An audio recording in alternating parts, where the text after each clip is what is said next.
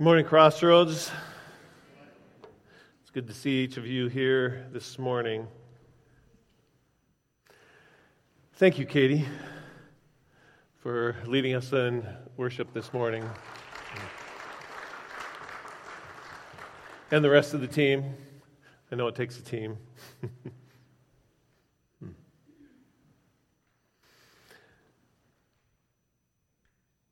So, we've been looking at Jesus stories over the last few months this summer, and we've been talking. Um, your assignment this last week was to read Luke 17 and 18, and our assignment for next week is to read uh, Luke 19 and 20. We're coming through Luke really fast. And so, part of my thing is as we go through uh, each of these chapters and we read two chapters, um, I tried to pick out something in that chapter for us to focus on today. Well, I told, you know, Katie I was going to focus on these verses over here, and I told Jen this before, and about halfway through the week, it was like, mm, no, God was leading me in a different, different direction. But uh, the worship still fit perfectly into our message this morning. I don't know if you ever notice this, but sometimes when I am listening to a preacher or reading a book by a Christian author, sometimes what will happen is they will have a point that they're trying to make, and then they'll take a verse and they'll apply that verse to their point, and then I will sometimes go and go read that verse and in the process of even reading that verse, I, I read a few verses around it, and, and th- there are some times that I just go, yeah, that, that's not what that verse is uh, about. Where, where, where's he getting this? Um, and, and, this is what happens when a, a lot of times we take verses out of context. We take a verse, we like it, and it fits an idea or a thought process we have, and so we, we plug it in to that. And uh, it gets us into a little bit of, of trouble uh, because we're not really focused on the, the meaning of what that verse really, really means. And so, context is everything when we are studying God's Word. Uh, there's a uh, theologian by the name of Dr. Michael Heiser. He's got his PhD in Hebrew Bible and Semitic Studies. Just another way of saying he's really smart. but he, he says this uh, about context. To read the Bible out of context leaves great insight on the table and can even lead to some troubling, even dangerous misunderstandings, particularly also misinterpretation, misrepresentation, and misapprehension application. There are two pieces that stick out for me in Heiser's quote is one, leaving insight on the table. A lot of times, if we just pull a verse out and don't get the context of all that's going on, even in relationship to the Bible, we, we can miss stuff. We can miss the depth of the message. And, and then, of course, the other thing is sometimes when we pull a verse out of context or a passage out of context, we can just simply misinterpret it and we can get it wrong. Um, this is really one of the things that Satan does really well is take scripture out of context.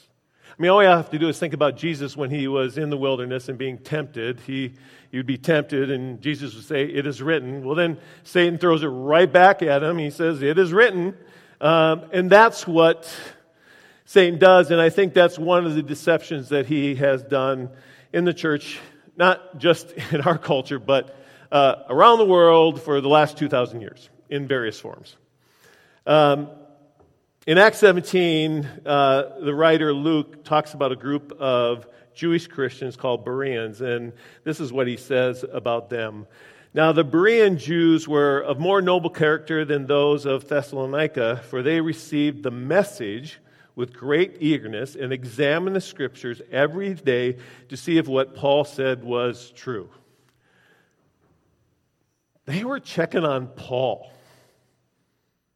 Okay, Paul, is what you're saying true? Does it line up with Scripture? Okay, so your job, should you choose to accept it, is be like the Bereans. Check me out. Am I out of context? Please, if you think I am, let's have that conversation. Love to have that conversation with you. Please check out your favorite TV or online preacher, no matter how famous they may be. Please critique them especially the famous ones, because the famous ones who are really good at this preaching stuff, um, all of a sudden people stop asking questions and they just start taking everything that that person says as God's truth. And we have to remember that is their interpretation of God's truth. So, please, please, let us be like these Bereans and let's examine Scripture. That's kind of one of the reasons why uh, I wanted you guys to be reading the two ch- weeks, the two chapters beforehand. So hopefully, maybe in the course of you reading it, some thoughts may have come to your mind or some questions or whatever. And then, you know, I get up here and expound on one part of it, and you kind of go, yeah, so Brad, that's really not what I got from that. Can we talk? I, I welcome it. One of the things I like to do is just remind people when we talk of context that the Bible is like a mosaic, meaning there are many verses written by many authors over many years of time, and they all fit together. So here's an example of an actual mosaic. Now, this is a blurry picture of a bunch of kids, right? I, trust me, there's, there's a bunch of kids there. And maybe it's a Sunday school class, maybe it's just a class because there are a couple of adults in. Well, let's back up a little bit. Oh, there's some other pictures of some other people, and it does look like church stuff. There is a church name there. And there's that picture still in the middle, but now we get a little broader perspective. It's a collage. Oh, here it is again. Now we have more pictures. It's a, it is a collage, and it looks like church life at some church, just a bunch of things going on. Let's pull back a little farther. Oh, there's a bunch more pictures. Yeah, I hear you out there. You know where I'm going. But there's something else going on, and that's this. You see, the Bible is a mosaic and it points us to Jesus. So to take a verse out and build a theology is wrong.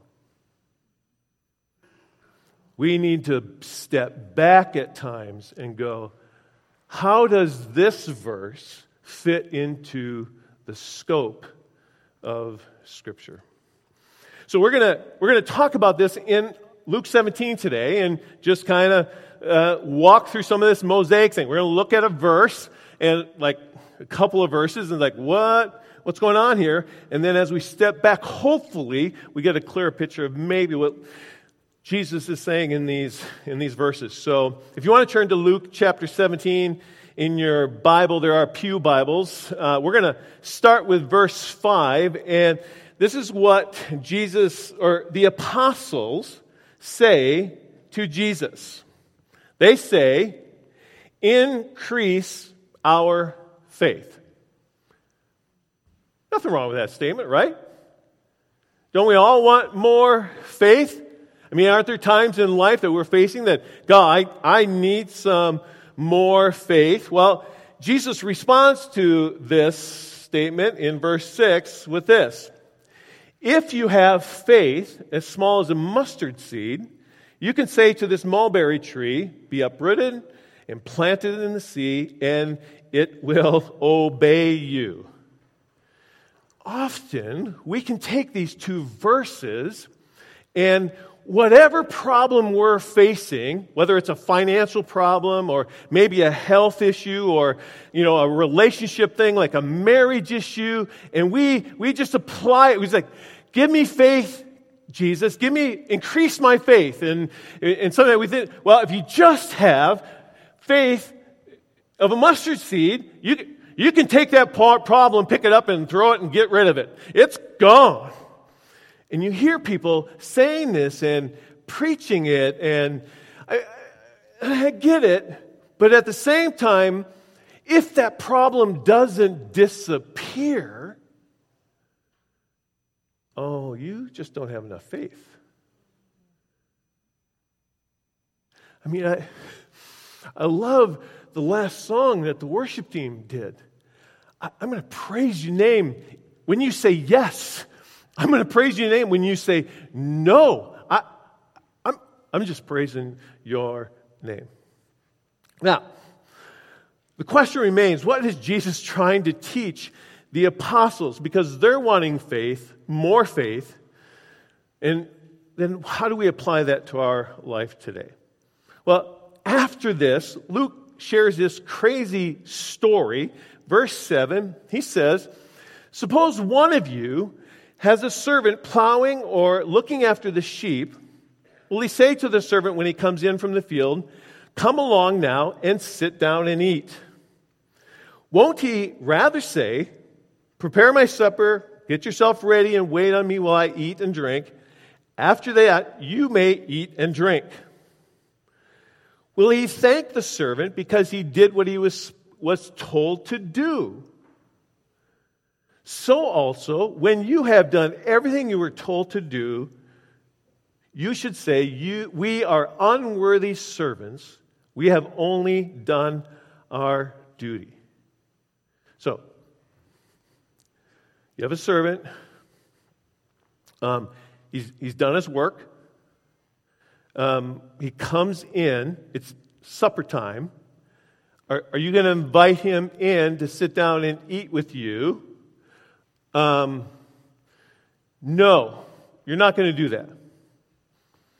Uh, you're going to tell him, go, even though he's worked hard all day, you're going to tell him, go fix my supper, serve me, and then when you're done serving me, then, then you can, then you can eat.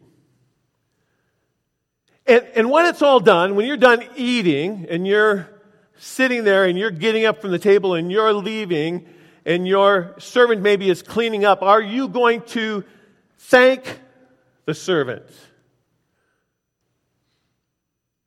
No.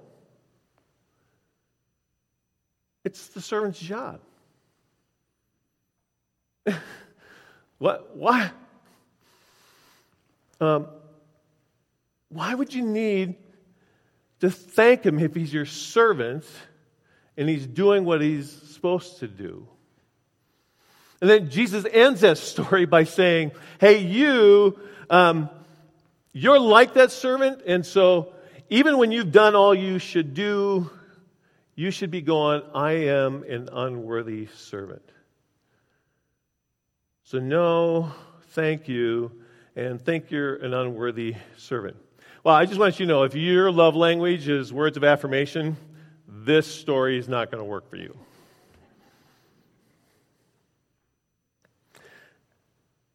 Why does Jesus tell this story? I mean, it's here for a purpose. I mean, nothing in Scripture is there by accident. It's all intentional, and it's where it's supposed to be. So, to help us with this, we're going to pull a little farther back and get a little broader context to help us understand this.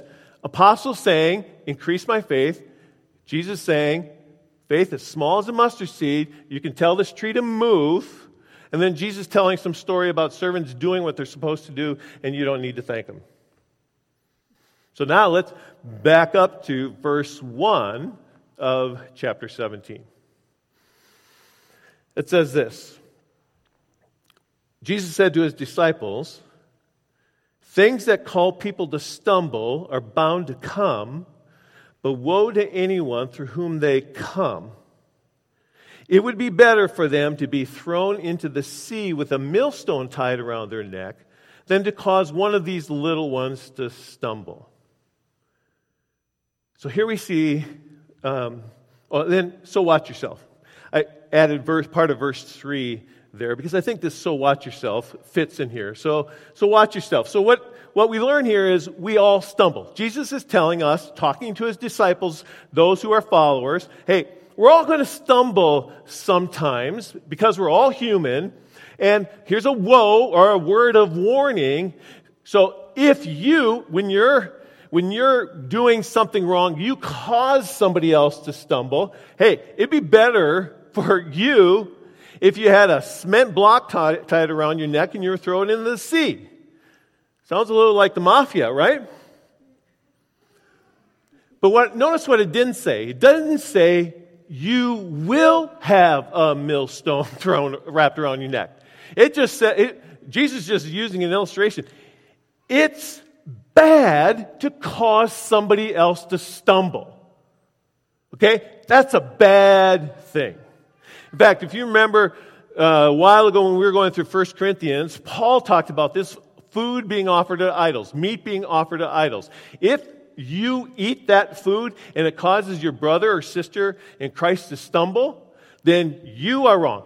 Doesn't matter if you have the freedom and the right, but because you are causing somebody else to stumble, it, it's wrong. So, we all stumble. We all do things that can cause somebody else to stumble. So, watch yourself. Let's make sure we get that. Am I causing a brother or sister to stumble?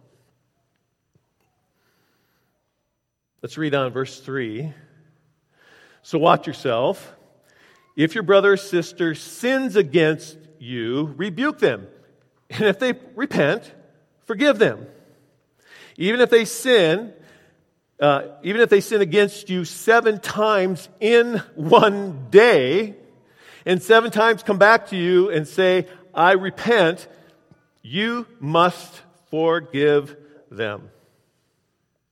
Here we see that we are to admonish and forgive. I don't like the word rebuke. It sounds a little harsher than I think it's supposed to be because rebuke has this idea of, you know, pointing a finger at somebody and you're wrong and get out of here, where the idea in the, in the concept here is, is, it is an, in admonishment is restoration, bringing us back together. So if a brother or sister sins against you, and comes back and says, You know what? I messed up. I hurt you. Your response, you must, notice the language, you must forgive them. And if they do it seven times in one day, and seven times in one day, I messed up. Forgive me. You must forgive them. Now, the one caveat I'm going to throw on here is this. If that sinning, that person is sinning to you and is abusing you in any way, physical, emotional, um, sexual, whatever, if, if, if it's abuse, get safe. Get someplace safe. That's my one caveat. As a disciple of Jesus, forgiveness is not an option. You must forgive. So now, now let's go back to verse 5. The apostles say, increase our faith. They got it that forgiveness of other people, especially when they continue to sin against you, is really, really hard. How? As a, even as a follower of Jesus, do you forgive somebody over and over and over again? And remember when somebody asked Jesus, how many times do you forgive them? Not, not seven times, but 70 times seven. Again, it's not keep tally 490 and when you, when you get there, you're done. It's, it's like you forgive.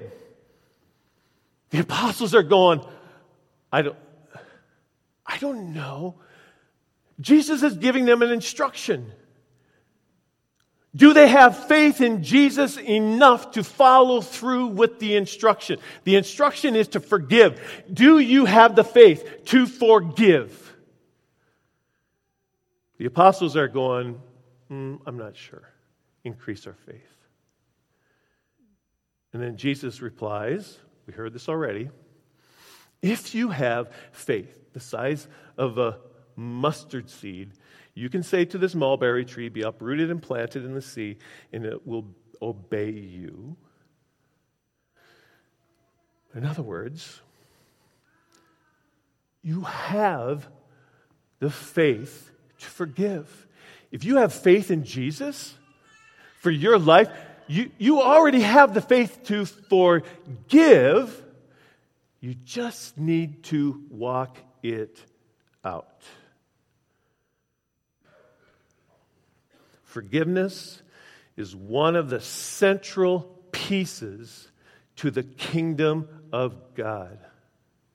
In the broader context of Scripture, the story of God is man sinning, God sending his son, Jesus, to forgive our sins to restore our relationship with God, and someday Christ will come again. Forgiveness is a key pinnacle piece in the kingdom of God. And so, as a follower of Jesus, forgiveness needs to be a part of my DNA.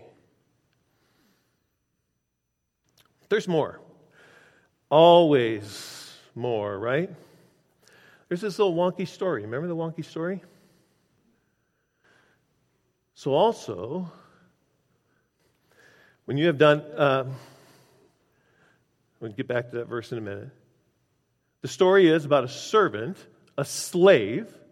In the first century, the servant was the bottom of the household structure. The servant, all livelihood and purpose of that person's life was determined by the master. The servant didn't have a choice of whether obeying or not. The servant just had to do it. So, when the servant comes in from the field or watching the sheep and he's been working all day, a servant is never invited to the dinner table. And the apostles who were hearing the story, they would know that. Because that's part of their culture. People had servants, people had servants that were they, they owned. And they knew it. And they knew the structure. And they knew it's not an option. So it's really a silly question. Would you invite him for dinner? No. You would never, never do that. You would tell the servant to serve you. You would eat. And then when you were done, the servant would eat. And then Jesus follows up this story with these words So you also when you've done everything you were told to do, you must forgive.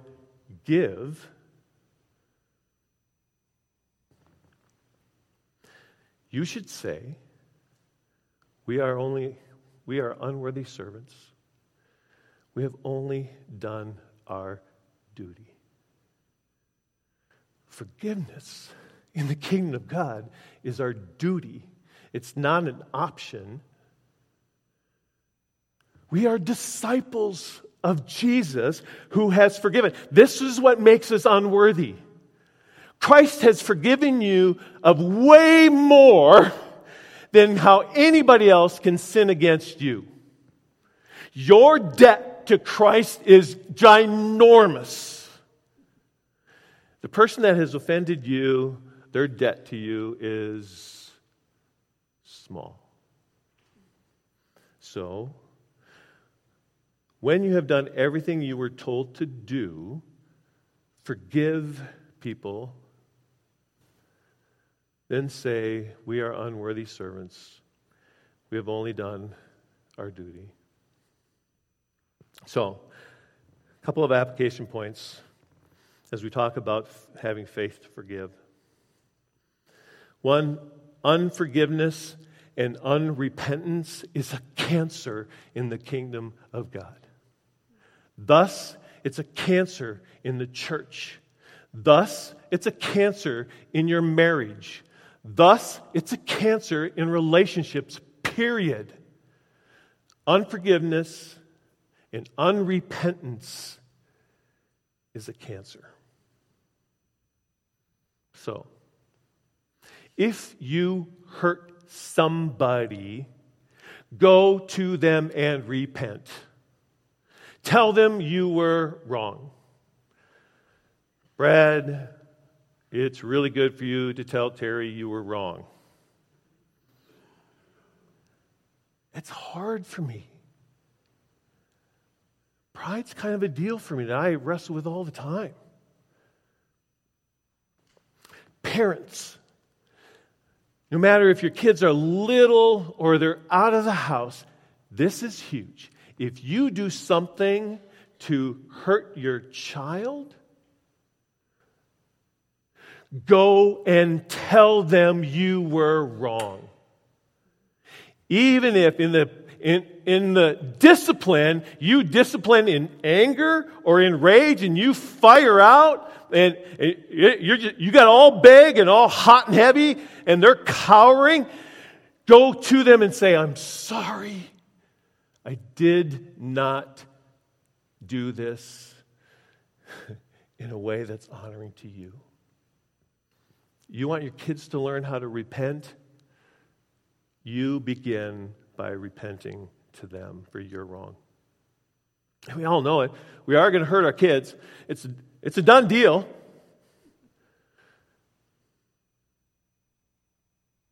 Now, second, if someone has hurt you, go to them and let them know. Go talk to them. Just, hey, you know what? When you said this or when you did this, it hurt. This is the way I took it. Just go talk to them. Jesus tells us in Matthew 18, you can go read this on your own, Matthew 18, how to do this. Go to the person one on one, have that conversation. If the person doesn't forgive you, or if the person doesn't repent of their wrong, then grab somebody and go to, with somebody with you. And if that doesn't work, then get the church involved or some leadership or some more people. The, the idea is there's a process to do this. So if someone has hurt you, go talk to them. Don't tell 15 other person they hurt me. That's gossip. That's cancer. Third, if someone has hurt you and confesses to you, forgive them. Again, it's your job. Here's a bonus one. This isn't the text, but I think it fits in the broader scope of Scripture. That's this. If someone has hurt you and does not confess, forgive them anyways. That's Jesus. Jesus forgives us anyways. So, you and I are followers of Jesus.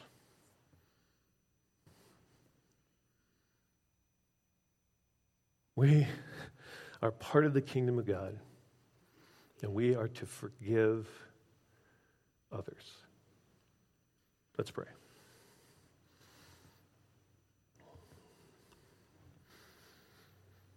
Mm, Father, uh, first of all, thank you for your forgiveness.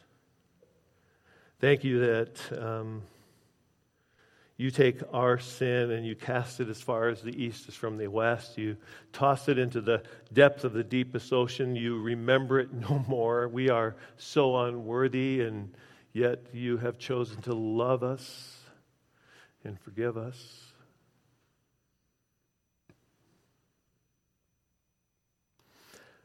Father, help us to take this little bit of faith that we have, the size of a mustard seed, help us to forgive. I pray that you would bring to our minds and our hearts right now either people that we need to forgive, maybe somebody that we need to talk to.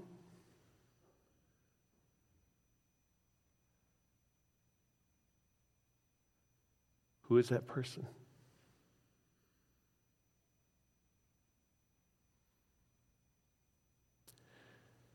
And as Katie prayed earlier during worship, letting go, maybe there's an offense that you need to let go today. Maybe you need to put your faith in Jesus and just say, I, I let go of that offense. I forgive that person. My faith is in you, Jesus.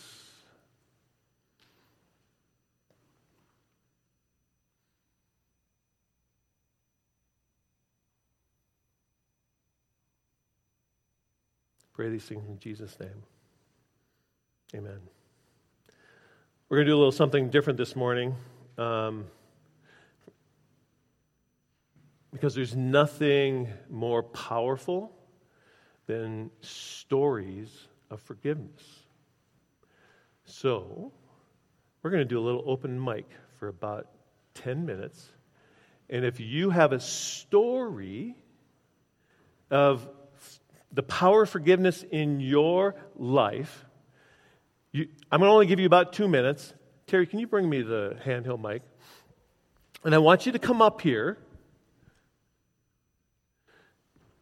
and just in two minutes, what was the offense? And you don't have to name names. This is about dirty laundry over, but let, I want to hear some stories uh, from you of maybe a time when somebody forgave you of a time when you offended them, or, or maybe you forgave somebody and just the restoration of that relationship. Anybody have a story? All right, come on. Chris is coming down? Yes. So I'll, I'll tell a quick one. When I was a youth pastor, there was an elder that he and I didn't get along very well. Surprise, surprise. um, and even after I left that church, I had, I, I constantly had this thought about elders, this elder in particular, and I constantly played out conversations in my mind with that elder where I would win, of course. And we were down in Mexico, doing uh, down there four months as his orphanage. While I was there, God spoke to me and said, I need to forgive this man. We came back and we went to the church where I was a youth pastor and we shared our story. And God told me that today was the day and I needed to speak to him. And so after the service, I grabbed him. We went into a room and I just told him, I'm sorry because I have held something not good in my heart. He forgave me, it was gone. The only time I think of this elder is when I tell this story to people. I was set free. The cancer in me was gone. Chris? In reality, I just needed to replace the batteries, but I'll, I actually do have a very powerful testimony about forgiveness as well.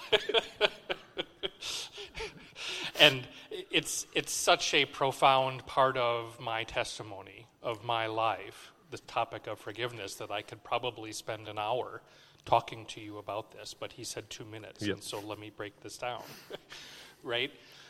One of the biggest constraints in us being able to forgive is ourselves and our feelings.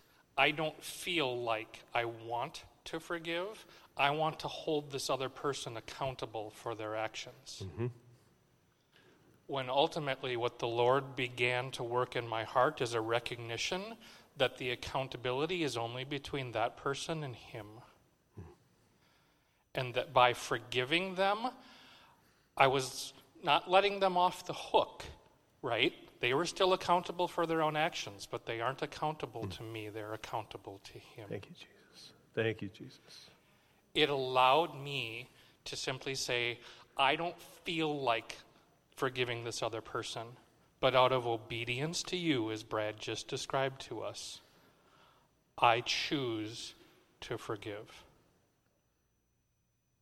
Incredibly freeing, right? Here's, here's one quote that I'll leave you with that, that has always stuck with me as I, think, as I thought about this forgiveness topic that unforgiveness is like drinking poison and hoping that somebody else dies. Hmm.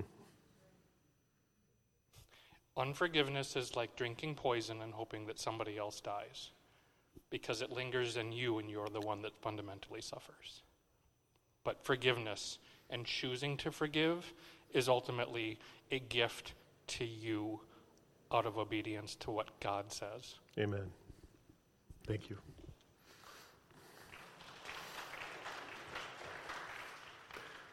Anybody else? We got a, we got we got a little bit of time here, so. Um,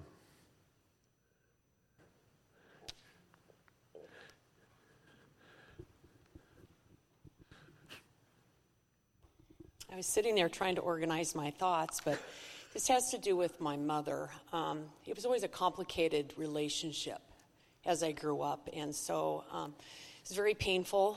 It can be rejecting. Um, so back in 02, my dad passed of cancer, and my parents still live in southern Iowa, so it's like seven hours away from me to drive. And so, two years after my dad passed, my mom was diagnosed with cancer. And so, um, being the eldest of all the kids, um, it dawned on me one day when I was driving that I was going to have to be the one to take care of her, hmm. that I was going to have to be more of a caregiver so I would drive back and forth down to southern Iowa. And through that time, I remember thinking, there is no way I could be a nice caregiver, you know, with everything in the baggage that I was carrying. And so during that time of probably three or four years, would it be about three or four years of going back and forth and a lot of demands? And it's not like this relationship really changed, but inside of me, I came to a place where I was able to look at her through of God's eyes and not through my own pain and my own you know my own lens of growing up and everything she did and oh, whatever mm-hmm. but um, it, it, happened for me where i could let it go and i just was i felt sorry for her because she was just in a painful place and i wasn't raised in a christian home but then after she did pass and god was doing all that work and i was actually there the day she passed at the hospital going round and around the bed because she ended up having a heart attack, and I was put into another, you know, the family room and stuff. And I remember thinking how much, you know, you know, she's passing, she's at peace. And then I found out then that six months before she passed, she had accepted Christ. Wow.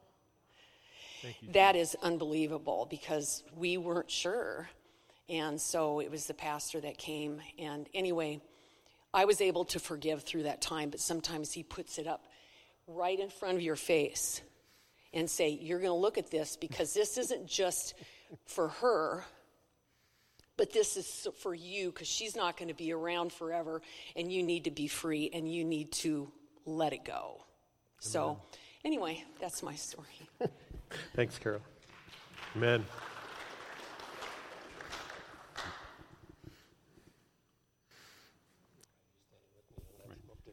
Two minutes. Uh, when I was when I was five years old, a relative sexually abused me. He was 18, I was five, and so I had a hard time forgiving. And when I got older, I had a hatred for gay people, just because of what they do. And sometimes they are pedophiles, and so mostly was geared towards pedophiles because of my experience. But when I became a believer in my in my teens, um, God confronted me with uh, forgiveness. And because um, there was bitterness and anger inside of me. And so when I forgave this person, it was totally freeing. In fact, he was moving his family down to Florida and he wanted someone to ride with him to help him stay awake and everything else and unpack and get his new house ready. I volunteered. Wow. so I went down there with him. What that did for him was it gave me the opportunity to share the love of God with him and forgiveness with him. And he knew what I was talking about. Huh. And so to this day, he's still not a believer, but I have access to him, and he knows that I've forgiven him. And I'm still praying for him, and I'm still in contact with him, and I pray for him almost daily. Sometimes I forget. But the main thing is that it frees me. I'm not responsible for what happens to me, but I am responsible for how I react. And if you react with forgiveness and love, and it's hard to do, but God, Christ commands it, and He's given us an example. He's forgiven us and everyone of our misdeeds and our sin. So it's so freeing inside when you do that. And I can still be offended by people and things, but I just remember how freeing it is, and then I work on forgiving. So it's it's it's forgiveness is for you mostly because it frees you. So don't be caught in the trap of bitterness and anger. Let Christ free you with forgiveness. Amen. Mm. Anybody else? We got time for one or two more. Yes? You got to come up here, though, Jane. I'm not coming back to you. Yeah, come on.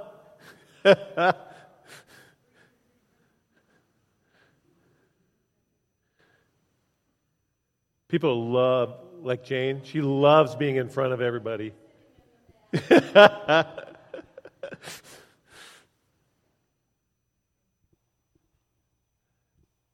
it's a long story, but I'll keep it really short. My former husband.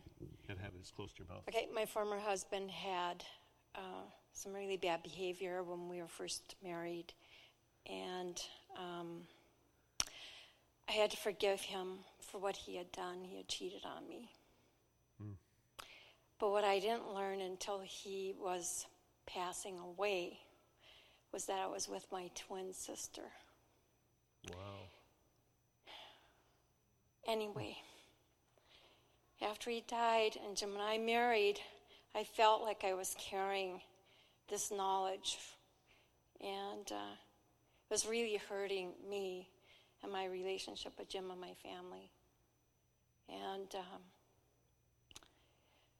before Rich died, I confronted him because I had received, or he had received a letter from my sister. And um, he asked me to forgive him, and I did. Mm. But I had to move forward and forgive my sister. Mm. So after about four and a half years, I finally called her and I said, I forgive you for what you had done when I was married to Rich. And um, of course, her response was horrible. Hmm. Horrible. She didn't take accountability for it. But I was free, hmm. and it was finished. Amen. Amen. Amen. Mm. I hope you catch the theme of these stories. Forgiveness is freedom for you.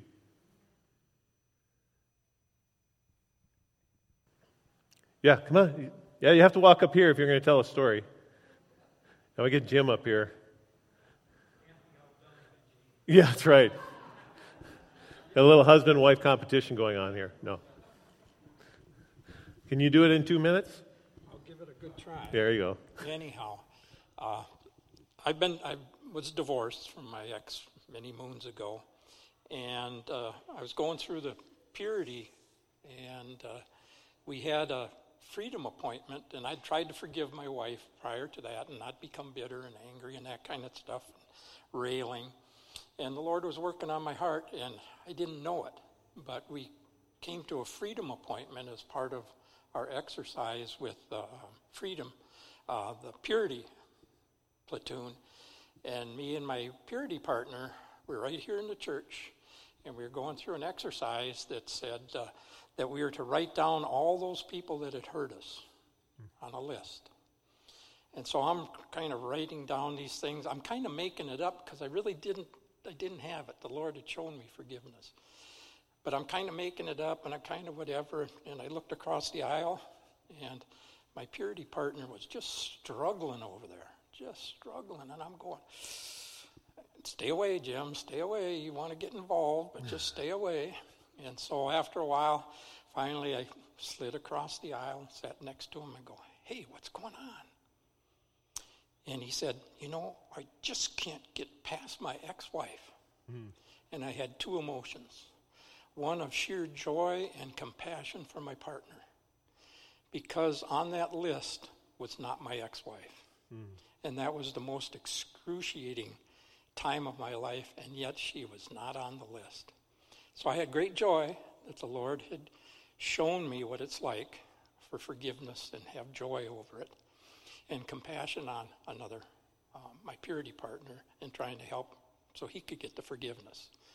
Three things I learned from many moons ago was if we ask for forgiveness, there's three reactions to it.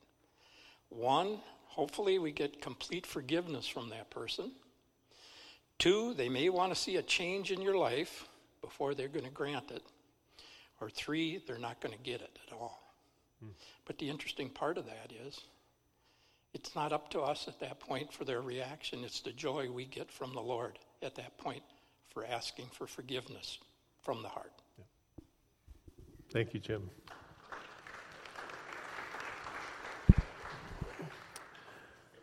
So, um, if if you have some unforgiveness, just kind of um, that's got a hold of you, um, today's today's the day.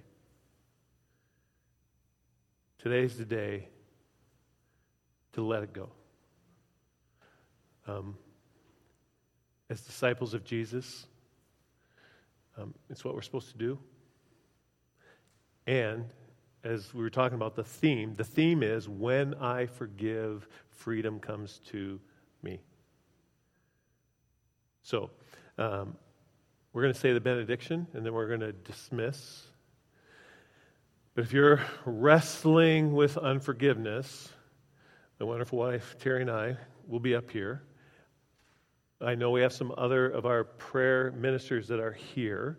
So at the benediction, if you just kind of meander up here, even elders and spouses, um, or grab somebody near you. Maybe you have a friend that is near you. Grab them and, and let's take care of the unforgiveness right now.